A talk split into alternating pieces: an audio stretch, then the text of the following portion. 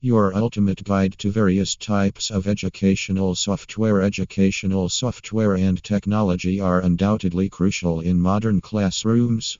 The swift adoption of streamlined, intelligent software has greatly benefited educators, administrators, as well as learners.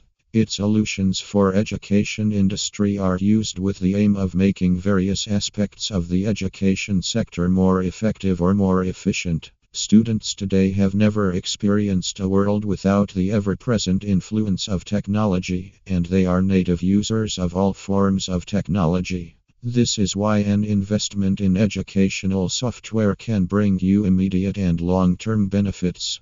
Popular education software categories Courseware Courseware comes from the blending of the words course with software. It involves software consisting of instruction, instructional strategies, or educational content. It is usually software that is created to relay instruction to students, and it often comes by way of a tutorial or a teacher kit for learners. Courseware has been enhanced and broadened exceedingly in just a couple decades, and certain courseware has the ability of teaching complete subjects with exceptional precision.